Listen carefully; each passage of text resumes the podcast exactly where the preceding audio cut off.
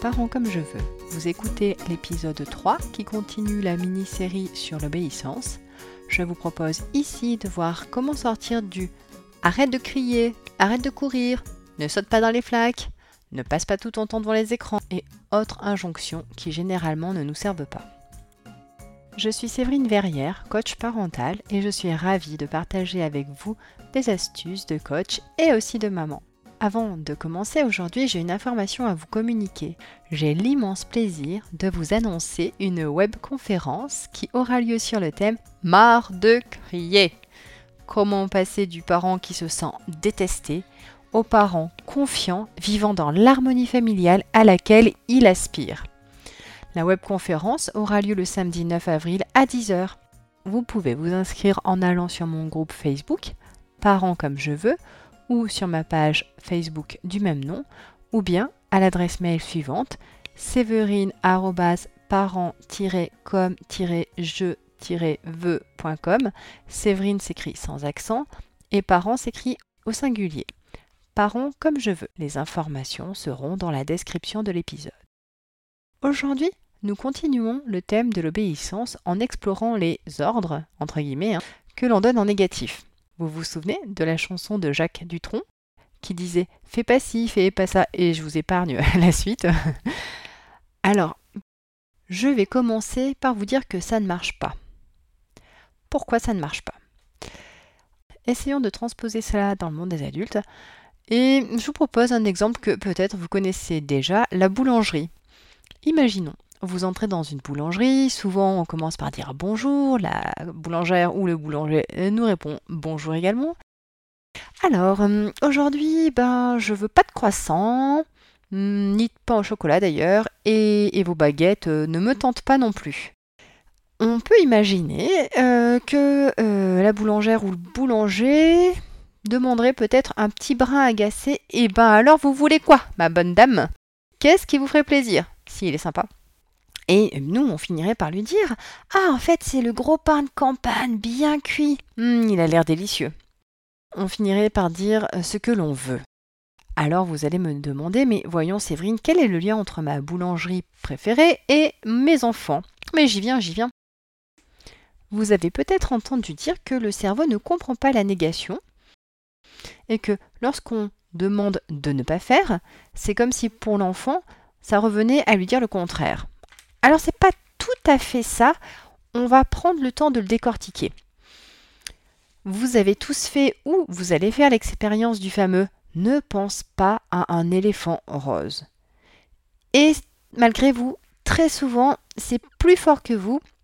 Vous voyez un éléphant rose ou une petite publicité qui a pour logo un éléphant rose, euh, une publicité pour une bière qui a pour logo un éléphant rose. Pourquoi? Parce que notre cerveau voit les images, c'est au-delà de lui, c'est plus fort que lui, c'est comme ça, il voit d'abord les images, dans un premier temps, et ensuite, il entend le reste de la phrase, notamment le ne pense pas.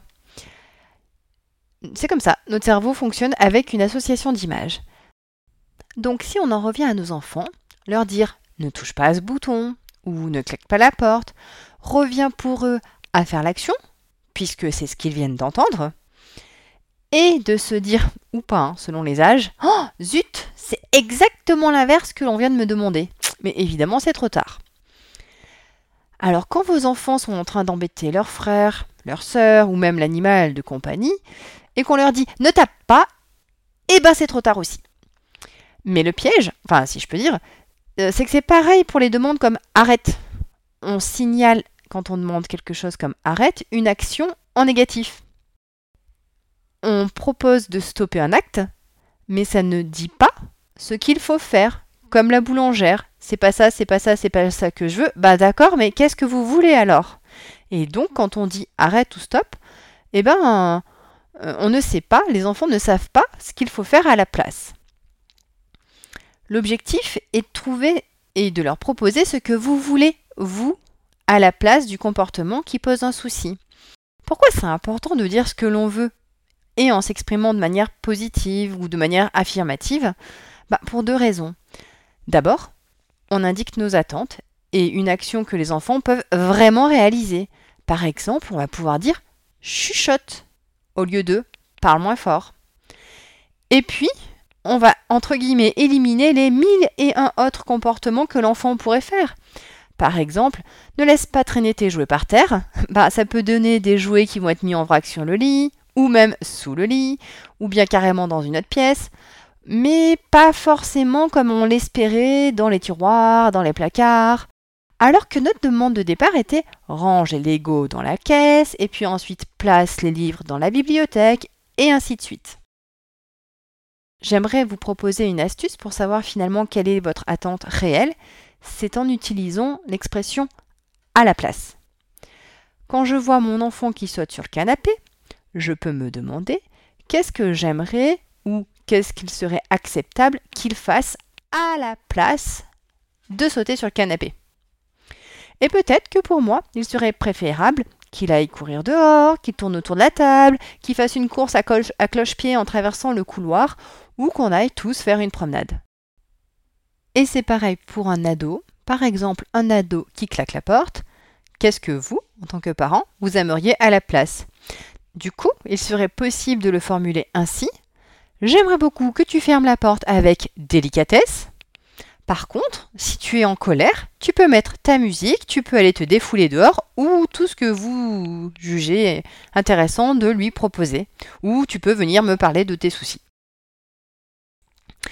Cet audio est plutôt court, mais il est vraiment important parce qu'il vous permet de dire ce que vous voulez vraiment et il permet à l'enfant de savoir ce qu'il peut vraiment faire. Le petit défi que je vous propose aujourd'hui, c'est le suivant.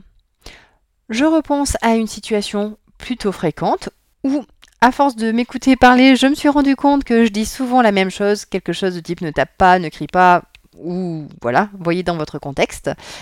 Et je me demande comment je pourrais changer cette consigne en disant ce que j'aimerais à la place et comment je peux le formuler. Merci de votre écoute. Vous pouvez vous inscrire dès à présent sur le groupe Facebook Parents comme je veux dont le lien est dans la description pour être informé des dernières actualités. Abonnez-vous au podcast sur la plateforme de votre choix et laissez votre avis afin que d'autres personnes puissent le découvrir. Partagez à vos amis ce podcast si vous pensez qu'il pourra leur être utile. Merci et à vendredi prochain